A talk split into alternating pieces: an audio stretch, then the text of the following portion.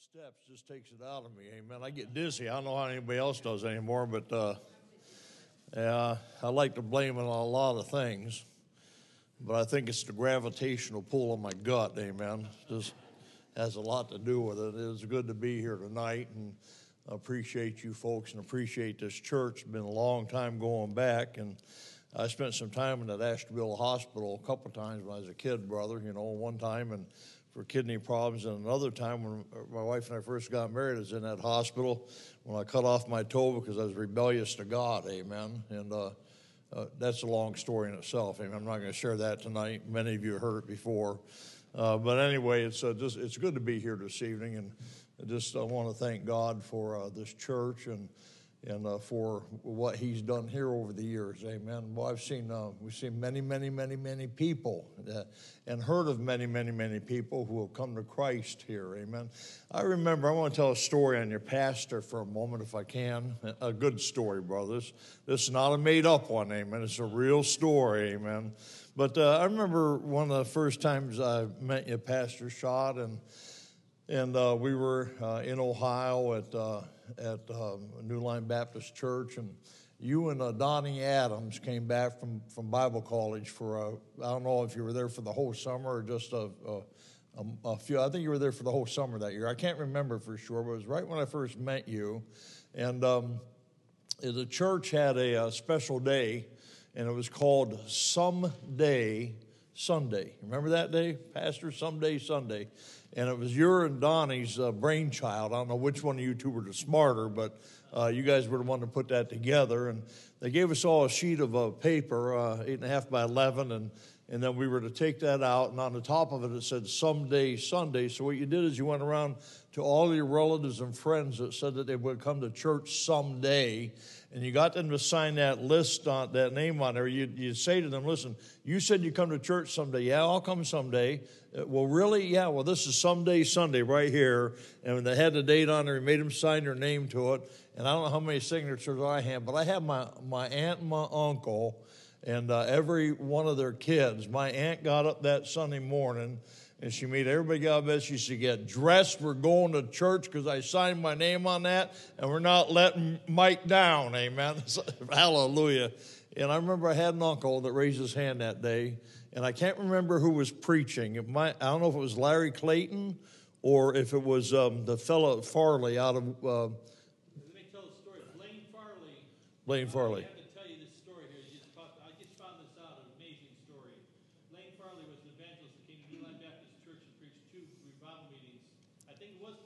I think it was, yes. And, uh, and I, I, was talking uh, last week. I was on the spiritual history tour with uh, uh, Pastor Rick Flanders from Michigan, and we were just talking away. And he, he mentioned, he says he mentioned he was from Lewis Park Baptist Church 40 years ago, 45 years ago as an assistant pastor. And he said to me, he says, "Yeah, back then Blaine Farley was our pastor." Isn't that something? Pastor Lewis Park Baptist Church. Oh, amen. Yeah, amen. Old Southern boy. Boy, he had a Southern drawl to him. He was something else, I tell you. But I remember my uncle raising his hand about salvation. Did not get saved that day, but I remember Brother Farley looking at him, and he was sitting right about where you're at. Was, they came in late, and there was the only place left to sit is the front rows. Amen. The church was packed out. Remember that? I mean, that that church was packed out that Sunday, and so they took up that whole one row, the second row back, I believe. I remember my uncle raising his hand, and when Blaine invited him forward, he said, Just pray for me, you know. And, and my uncle today, I've talked to him over the, he's gone now. He just passed away this last year. My Aunt Betty's gone. She passed away about two years ago. My Aunt Betty was saved, but my, I don't know if my uncle ever truly got saved. I've been bothered about that. I witnessed him over and over and over and over and over again. He would never give me a direct answer. But my nephew, my brother's third child, his second son, uh, told me a while back, he said, I had a chance to talk to Uncle Johnny. And he said, Uncle Johnny told me, he said, Donnie, a lot of people don't believe that I'm a Christian. They don't believe that I'm saved because of the things I've done or the way that I've lived sometimes because I was never really involved in church. He said, But I want to assure you, I know Christ. Amen. I said, Praise the Lord. Amen. Isn't God good? Amen. That just spurs my mind when he starts talking about Ashtabula and all this stuff going on all that took place over in that in that county over the many, many, many years, hundreds and hundreds and hundreds and thousands of people getting saved as a result of some good, independent, fundamental Baptist churches uh, in Ashtabula, Ohio. Amen. In that county. Well, this evening, if you take your Bibles with me and turn to the book of Luke, please, Luke.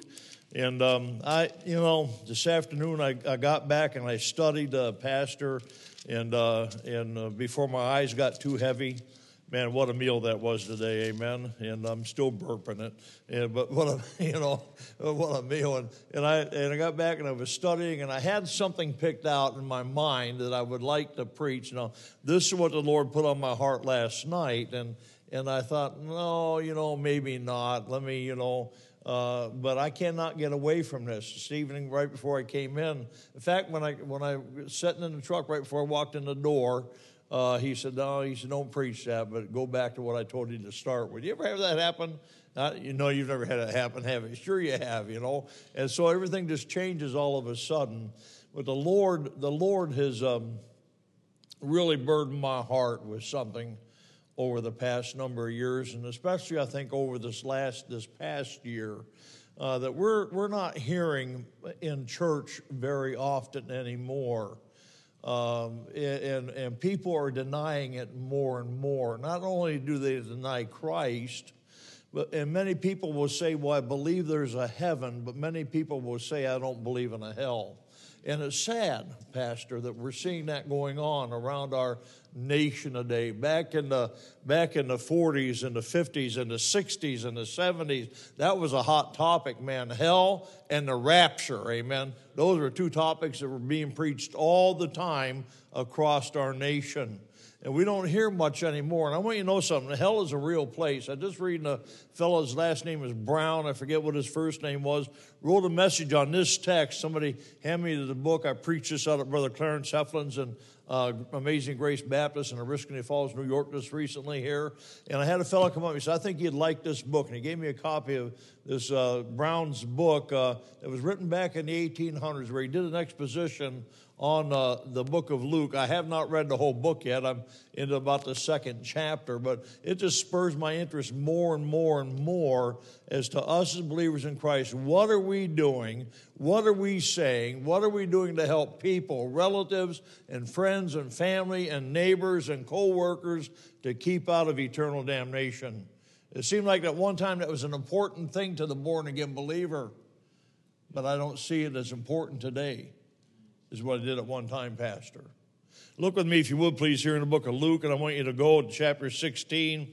Nothing familiar, nothing new to you. It's a very familiar passage of Scripture, amen. As we look at this, I'm going to ask you to stand with me just for a moment. I want to begin reading, if I can, down in verse 19, where the Bible, make, the Bible makes this statement.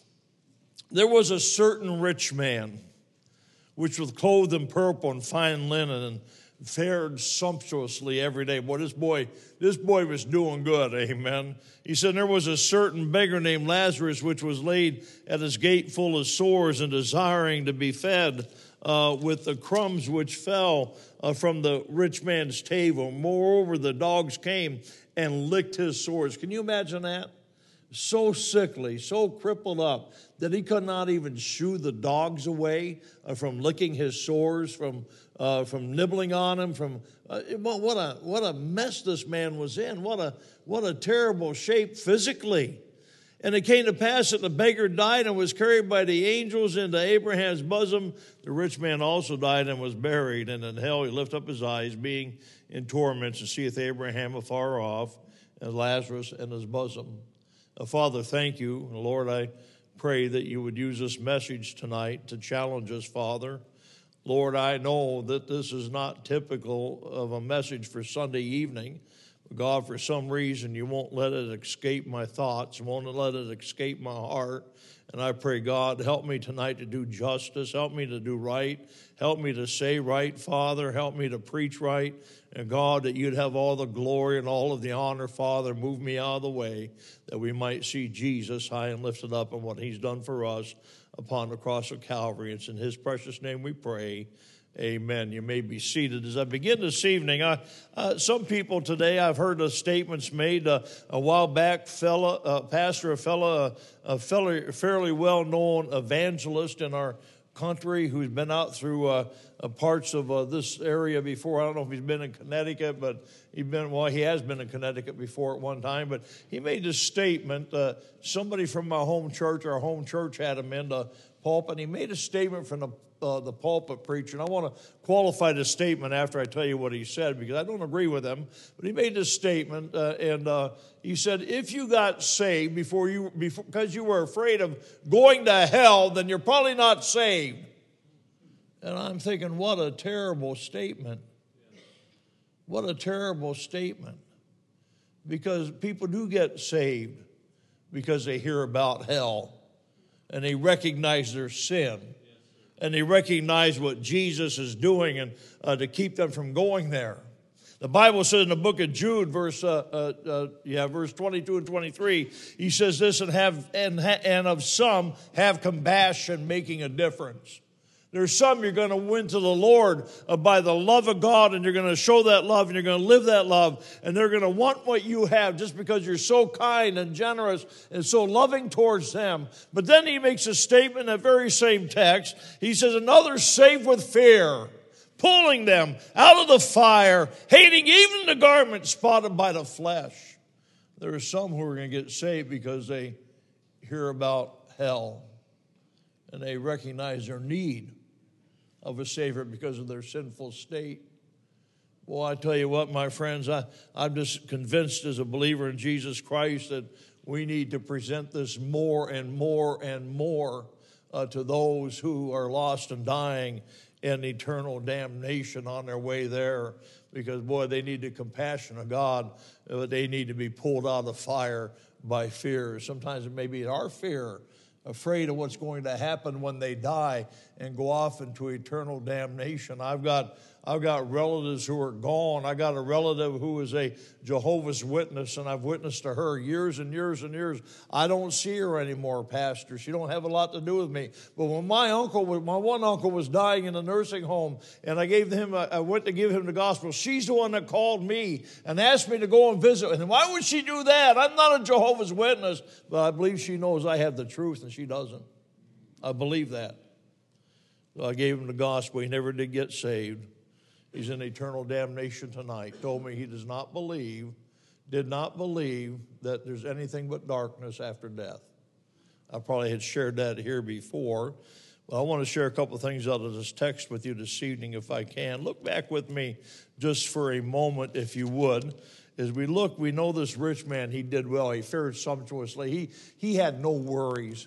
I'm sure he thought that his life was going to go on and on and on and on. Maybe he thought with the medical with the medical profession that we have today in his day, maybe he thought I'm going to live to be 90 years old. It doesn't say how old he was here. I got a feeling he wasn't a very old man. I mean old in age. He might have only been 30 or 40, maybe 50. Well, I'm sure maybe he thought he had a lot more years in front of him. The Bible says he was rich. The Bible says that Lazarus, who was the poor, the beggar, ends up begging for crumbs at his gates. And then the Bible makes this statement, it came to pass that the beggar died and was, and was carried to, and the beggar died and was carried by the angels into Abraham's bosom. Well, what a, what a precious thought that is, is it not? That when we die, we're escorted into heaven at the blinking, at the blink of an eye at that moment, Pastor, to be escorted by the angels of God into the place of glory to stand before our wonderful, matchless, loving Savior. Man, what a wonderful picture that is. But the rich man died and was buried but buried. It gives you the idea that the rich man dies and all his all and we go to funerals and there's nothing wrong with that, but all his friends came to the funeral and it did nothing for him. He's in eternal damnation. No matter how much his friends gave, no matter what his family did, he is not in eternal life. He has not known Jesus Christ as a Savior. How sad that a person would go to that place in their life when, when life is all over, that there's nothing for them, but what he had was eternal damnation. I want you to see just for a moment, number one, that death has no boundaries. It doesn't matter if you're rich, doesn't matter if you're poor, doesn't matter if you're in good health, doesn't matter if you're in bad health, doesn't matter if you're young, doesn't matter if you're old. Death has no boundaries. Many of you know, like I know, many people who lost babies, many people uh, sometimes who lost little children, many people who lost grandchildren. I had one that passed away at three and a half years old in his sleep because of a seizure. Uh, so many people, you don't know uh, when your time is. Uh, the question I have for you is where will you spend eternity when that time comes to you? Where will you be? Where will your family be? One of the saddest things that I've seen in the past number of years. And I love my family. But I have a family member, and you know him, Pastor, he was a preacher for a number of years. Preached, preacher's boys with us in Ohio before. Has a number of grandchildren. Does not talk to any one of them about eternal life anymore because he's forsaken the things of God. Talks about everything else about them. In fact, at the point where he was down south one day and his one grandson came up, climbed in his lap, and said, Grandpa, I just got back from camp and I got saved. And my brother just sat there and looked at him. Just looked at him. He said, Did you hear me? I got saved. He was excited about it. And here's my brother who was a preacher for a number of years that denies the gospel of Jesus Christ today. How sad that a person would let them get themselves to that place where they have no concern for another person's soul. How sad that we will get to that place. That we would not be concerned for another person's soul. How sad that we would allow ourselves to drift that far, listen, far from the love of God. Because it's God's love manifested in you that should want to tell people what Jesus has done for them. Acts chapter 10, verse 34 says, And Peter opened his mouth. I love it. Peter opened his mouth a lot, did he not? Amen. you look at the scripture, people open, Peter opened his mouth continually, but here Peter said this Of a truth I perceive that God is no respecter of persons. It does not matter who you are. When death comes knocking at your door, where will you spend eternity? If death comes knocking at your neighbor's door or your children's door or your grandchildren's door, uh, where will they spend eternity? Boy, you ought to be, you ought to be so concerned about that, that you're going to do everything you can to talk to them about Jesus Christ. Everything you can to give them the gospel. You say, Oh, Brother Mike, I've done it and they've gotten mad at me. So what? So what if they get mad at you? Well, I'm glad. I'm glad that people didn't give up on me. Amen. I'm so glad that people did not stop witnessing to Mike Patterson, no matter how wicked he was and how godly he was and how terrible he became in his life before he got saved. I'm so glad that people did not stop giving me the gospel of Jesus Christ.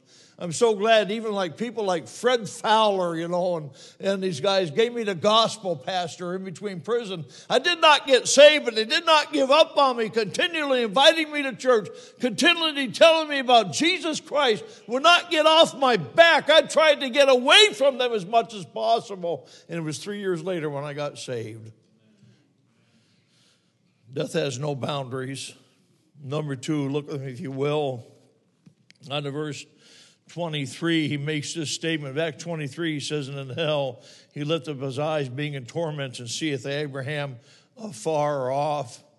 Oh, Abraham afar off, he says, and he cried and said, Father, Abraham, have mercy on me and send Lazarus that he may dip the tip of his finger in water and cool my tongue, for I am tormented in this flame. The first thought again is that death has no boundaries, but the second thing I want you to see is that hell has no mercy. Hell has no mercy. There's no mercy in hell. Uh, there's people today. I, when I was in Papua New Guinea, Pastor, one time I was preaching, and I don't know if I was preaching this text, I can't remember, but I made this statement. I lowered the microphone over the pulpit down to almost touch the ground. I said, if you could put this microphone over the mouth of hell today, this is what you would hear Mercy! Have mercy, God, have mercy! Mercy. You would hear them crying out for mercy. And as I began, as I was preaching that, all of a sudden over here, there was all these national pastors over here and over here. And they got up off their seats and they came over and they knelt down around the pulpit in the beginning of the message, the middle of the message. Knelt down around the podium, around the pulpit, and as they're laying there, they did one of these where they stretched out on the ground ground was muddy. It wasn't carpeted floor, it was an outside tabernacle that they built. It had been raining like crazy. My dress shoes got so messed up, they were no longer dressed up, amen. and they all knelt down and laid out, and they laid out on the ground, and they laid their faces on the ground. When they stood up, they had mud on their faces, weeping and praying. And when it was all over, when the message was all finished, they many got up and got back to their seats. Some of them stayed there for the whole message. When it was all over, I asked them what was going on because I was curious. Here's what they said to me Brother Mike, Brother Mike, we cannot help our ancestors, but we were praying for God to help us reach our people with the gospel so they will not go to hell. When's the last time you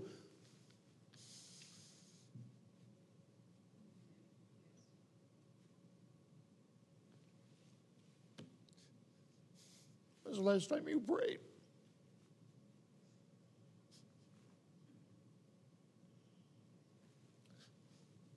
And wept for a soul, for someone you know.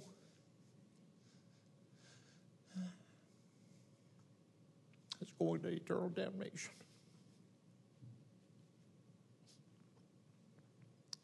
Now is when they need to experience the mercy of God. Because when they're late, when they're dead, it's too late. He cries out from hell for mercy. And there is none. Suffering eternal damnation from a holy God. He says in our text, not only does not hell have any mercy, but go with me, if you please, down to verse 25. Brother Ray, I think you met Dr. Jack Parchman, did you not, down in Florida? I don't know if these folks, anybody up here's ever met him. He was a tall, lanky preacher, old preacher, 80, 82, I think, when we met him, or 83 maybe, and lived for a couple of more years. But I remember about Brother Parchman, somebody gave him a brand new RV to drive and he's getting ready to pull out of the area and he cut it too quick and he hit one the, our electric poles at rain. I put it down there years ago, broke the water line, hit the electric pole, bent it over. We had to go fix it. Hit it with it, damages RV. Great man of God, loved the Lord, preached, and every time he preached, Pastor, I don't think there was a time I ever heard him preach where somewhere in that message he did not mention hell. And he'd stand in that pulpit, I'll never forget on a Saturday night one time. It might have been Thursday night, the first preacher of the week. He stood in that pulpit. I remember him going like this. By the time he got about the third point, he goes like this, and he had a great big old long bony finger. And he pointed out, and he'd go like this, looking at people, and he just pointed across the congregation. And he said, If you don't get saved and you go to hell, you're going to fry like a sausage in a frying pan. Why, what a picture in the mind sizzle and blister. And that's eternal damnation. That's the eternal resting place of people who do not know Christ, who have no mercy when they get there, but they can have mercy now. And they need to hear the truth of the gospel. of Jesus Christ. Look with me in verse 25 where he makes this statement Abraham said, Son, he said, Now, if you just send Lazarus, a verse before, that he might dip the tip of his finger in water and cool my tongue, for I'm tormented in this place. He says, Abraham's son, remember that thou in thy lifetime receivest thy good things, and likewise Lazarus, likewise Lazarus evil things. Uh, but now he is comforted, and thou art tormented. It, now, listen, this has nothing to do with Lazarus being poor and a beggar. and has nothing to do with the rich man being rich and, and having no need. That's not why the rich man went to hell, and that's not why Lazarus went to heaven. The rich man went to hell because he denied the truth of the very word of God. And Lazarus went to heaven because he believed the truth of the very word of God. The rich man rejected God. Lazarus accepted God. Many today reject Christ. And if we would just trust Christ, we can have eternal life. Amen. In that place called heaven. In hell, I wrote down there is remembrance. This rich man, this rich man remembers he remembers he remembers what it was like. I had a friend and years ago, pastor, when I was pastoring back in the mid 80s in Michigan, I came back to Ohio to back then Eagleville Bible Church when it was that little building out there. We used to play baseball with them, you know. And Tom Allen called me and said, Pastor would like to have you come and hold a week of revival meetings for us. And I believe Pletz was there. No, House was there. Pastor House. I don't know if you ever met him or not. He was the guy after Pletz that was there. And a great guy, King James man, straight laced, independent, fundamental Baptist, amen. I wish he would have stayed there, amen. Been a whole different ballgame than what it is today in that church, but I'll never forget as, as they invited me to come and they invited me to preach, and I preached all week. And last night I was there, I preached another message I have on hell. And, and I remember uh, a number of hands went up, and I had a stepsister that got saved that night, and a niece, her daughter, got saved that night. But back in that corner, I'm not pointing anybody out back there, by the way, amen. But back in that corner was a fellow singer by the name of John Chapin. And I witnessed John. I don't know if you ever met him. Played in a few bands. He was left-handed guitarist. Amen. He played it upside down. He played it left-handed. Amen. And John was a druggie. And I used to hang with John all the time. And John came. John came to the meeting that Friday night. Here's what he told me. He said, "I got home from work today, Mike." And he said, "I sat down at the table." And he said, I reached in the refrigerator and I grabbed a six pack of beer and it on the table. I was going to sit there and drink some beer and read the newspaper. And I looked down. He said, and I read this earlier in the week, or I saw a flyer earlier, but in the newspaper it said uh, there was there was your picture, and then there was a dates for the meeting out at church. And he said, I thought I'm going to go out and hear Mike Patterson tonight. And he came out and he heard the gospel, raised his hand, but he did not get saved. And I said, Would you just come forward? And he said, Just pray for me. Out loud, just pray for me. When the meeting was over, I walked down the steps uh, from that church had about four or five steps like this down the front. Remember that preacher? As you go out and you'd walk out, and you'd, maybe it was about three, and you'd walk down. And I caught him out in front of the church, and I, I asked him, I said, John, I said, you, you raised your hand. He said, Mike, he said, listen to me. You said something tonight that made me think. You said that this might be the last opportunity that you'll ever have to get saved. And he said, maybe you'll, maybe you'll never hear the gospel again. Just pray for me. And I said, John, he said, listen, he said, I've heard the gospel probably 25 times or more. 25 times or more. And I've never gotten saved. And I said, why not? He said, I just don't think I can. So sad, brother. And he walked away not knowing Christ after he heard a gospel message. I don't know if he ever has gotten saved. I try to visit him every time I go back. He lived at Ray's Corners. I go, I go to that little yellow house at Ray's Corners, about right before, if you're heading south, right before you get to Ray's Corners on the right hand side, used to be a yellow house. That was a drug house, you know, but that's where he lives. And I go there and I knock on the door. I don't know how many times. He works all over. He's a carpenter. He works all over. Knocked on his door many times. And every time I see him, I witnessed him and give him the gospel, give him a track, invite him out to church. He's never gotten saved, but I haven't seen him now, I don't think, in 10 years. Whenever I stop, he's not there anymore. I don't know if he's alive or I don't know if he's dead. But if he never got saved, he's suffering eternal damnation tonight my friend, he'll remember every time he was ever witnessed to. He's going to remember, Pastor, every time he was ever witnessed to. I want you to see, look at verse 26 with me real quick. And beside all this, between us and you, there is fixed, a, there is a great gulf fixed, so that they which pass from hence to you cannot, neither can they pass, uh, pass to us that would come from thence. Now, why would somebody want to go from, from heaven to hell? Let me tell you why. I'll tell you why if you could possibly pass and see, if you could see like you could at this time uh, in the scriptures when, when it was the comforted side or the side, the side of Abraham's bosom where you could see across, which you cannot do today, amen. I believe because Christ has raised them out and taken the captive captivity free and freed them up in the glory. But if you could go, if you could go, if you had a loved one, a child or a grandchild or a husband or a wife or a grandparent or, or someone that you could help relieve and comfort just a little bit, tell me you would not do it. Yes, you would. And so wouldn't I.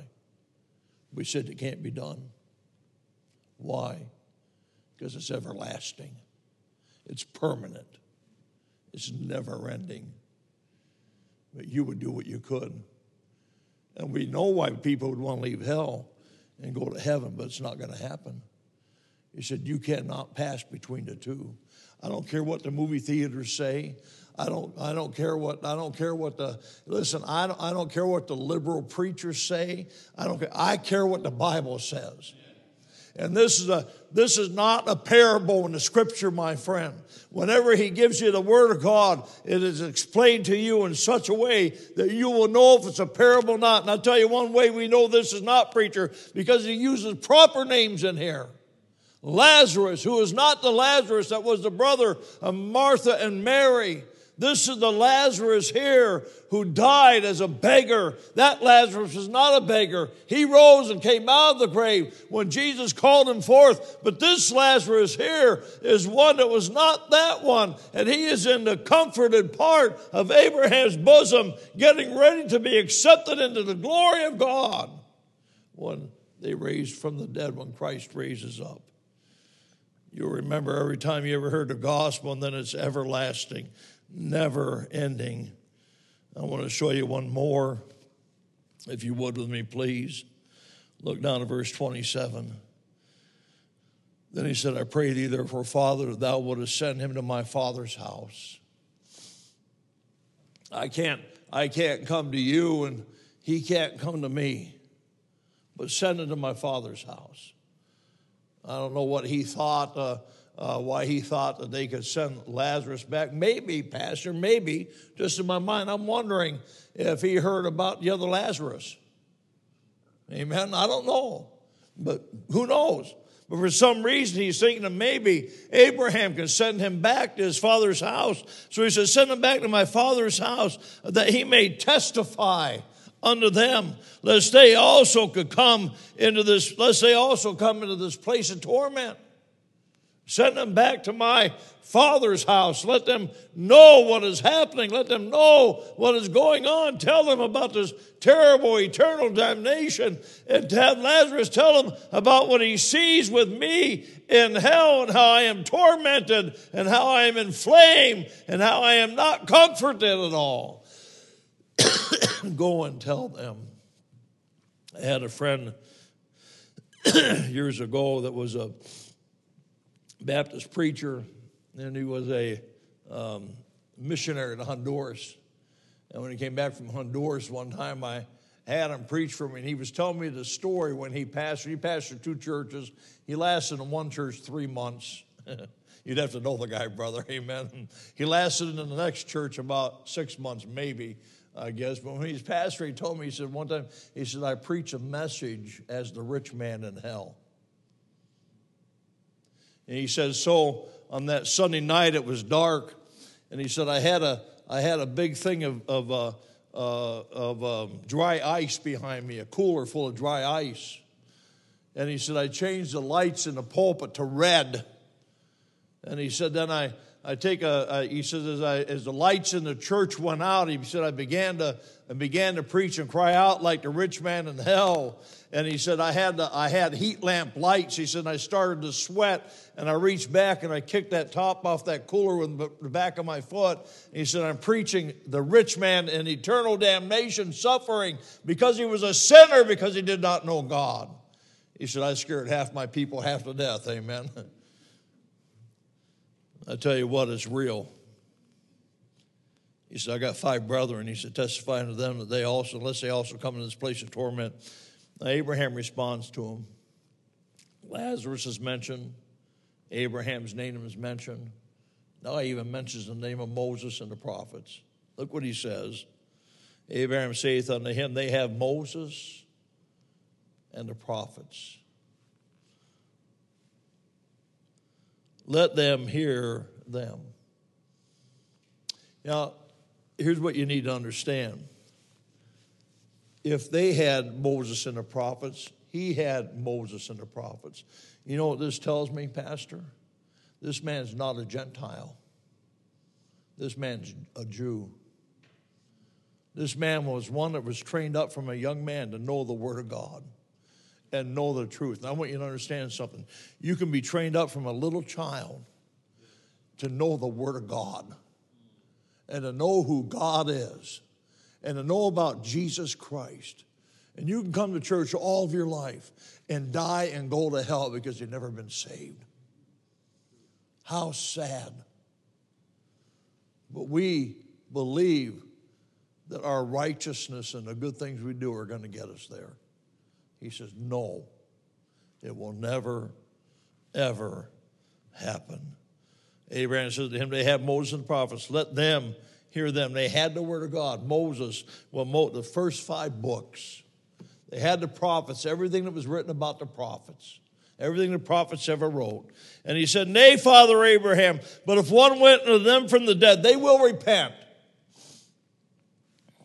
And he said unto him, if they hear not Moses and the prophets, neither will they be persuaded, though one rose from the dead. Now, here's the point in hell, it's too late. It's too late. It's too late. You cannot do something for someone when they're in the casket in the front of the church and you know that they are not saved. You can't do anything for them then. The time to do something is now. Now. Not tomorrow. And I realize the workplace today is not like it was back in the 70s, amen when you could take your Bible to work, Pastor, and you could stand at your machine or sit in the break room, and you probably could still do that and, and read your Bible. Maybe you can't in some places, I don't know. But I used to read my Bible at the machine where I was working, Pastor. I'd stand there and read, and pretty soon I'd have guys coming up to me. I was doing piecework, so I was making extra money by working through my lunch hour. I carry my Bible in my lunchbox. I carry six sandwiches in my lunch bag and I, I fared sumptuously every day, amen. And I carried my thermos in my hand because I didn't want to ruin my Bible. I worked in a rubber shop, and that was filthy in there. And I get the Bible out and I'd read. I lay it on my table while I'm working at that one machine that paid extra money. And I'd be reading, and I'd pretty soon I'd have somebody come up to me and say, What are you doing? I said, I'm reading my Bible. What are you reading? Well, I'm reading this. What's that mean? I tell them, you know, pretty soon it came where I had to shut that machine down on my lunch hour. Didn't get to eat a sandwich because I'd had anywhere from anywhere from 10 to 15 guys standing around me in a semicircle, and I'd be preaching the word of God to them. Didn't even know what preaching meant. Didn't even know what it meant to be a preacher. I just knew this that when they would ask me a question, I would go home and I'd call my pastor and say, Hey, I got to ask this question. What do you think? He said, Well, look it up over here. I go back the next night and I'd exposit on that. I don't even do expository messages hardly anymore, but I'd give them that text and I sure I had two men get saved. Two men. Why? Because somebody took the interest in them to give them the Word of God. You might not be able to do that in the workplace, amen, today, but you can still share the Word of God, amen, somehow, some way, some shape, some form. Invite them over to your house like I did to a guy I worked with in Ohio one time, and I got him to go out back with me, and I started a big fire in our can. I said, if you die, that's exactly what it's going to be like. Step a little closer and see. I thought he thought maybe I was going to throw him in, amen. scared him after death, I think, but he didn't get saved. But I gave him something to think about. Hallelujah. Amen. Let me tell you, in hell, it's too late. When a person goes and dies, and that's where they go, you can't do anything about it then. You can't help them. You can't share the mercy of God with them anymore. Can't share the grace of God. Can't share the love of God. What are you doing? What are you doing today in your Christian life? To see people get saved. Amen. What are you doing to reach your neighbor?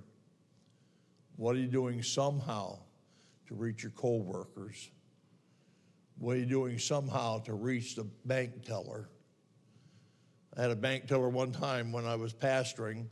I came in and she knew I was the pastor of the church. And she said, Pastor, would you, would you please pray for my mother? She's a, she's over in rehab right now, and they don't know how she's gonna. They don't know she's gonna make it. She's not doing well. I said, okay. I said, uh, bow your head. I, did, I don't know if she bowed her head at that time. I just bowed my head and started praying for her mother. Amen. when I was all done, I said, we'll be praying at the church. I went in the following week and said, How's your mother? She said, She's doing great. Thank you so much for praying. I said, It's not my prayer that did anything, amen. I'm just telling you, I just prayed for her, and, and thank God for that. I'm not, I'm not so braggadocious, Pastor. I think it was my prayer. Our whole church was praying for her. There's probably another godly saint in our church that was much more godly than I was as a pastor. Let me tell you, amen. And she prayed, and they prayed, and I believe that was the answer to prayer. Not because I prayed, amen, but because others prayed for her. I tell you what, pray, pray has God put something on your heart tonight? Amen. Amen. Let's have our heads bowed and our eyes closed.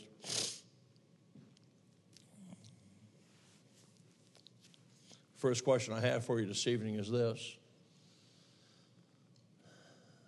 Has there been a time in your life when you've been saved?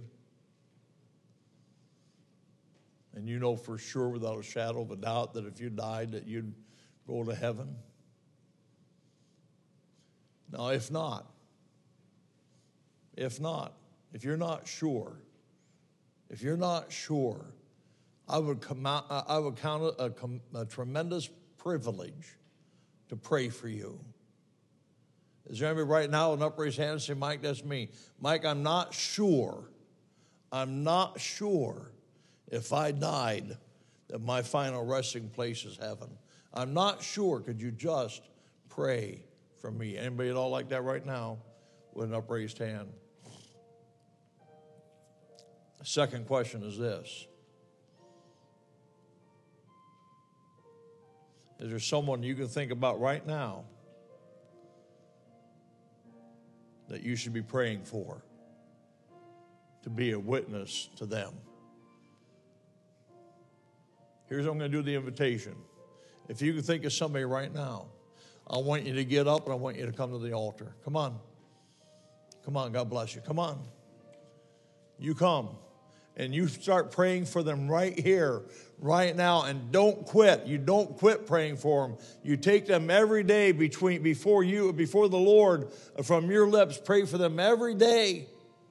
Loved one, family member neighbor, coworker, somebody that God has placed upon your heart that you need to pray for as a child of God because of what's in their life. You know that if they die, you know that they are hell bound.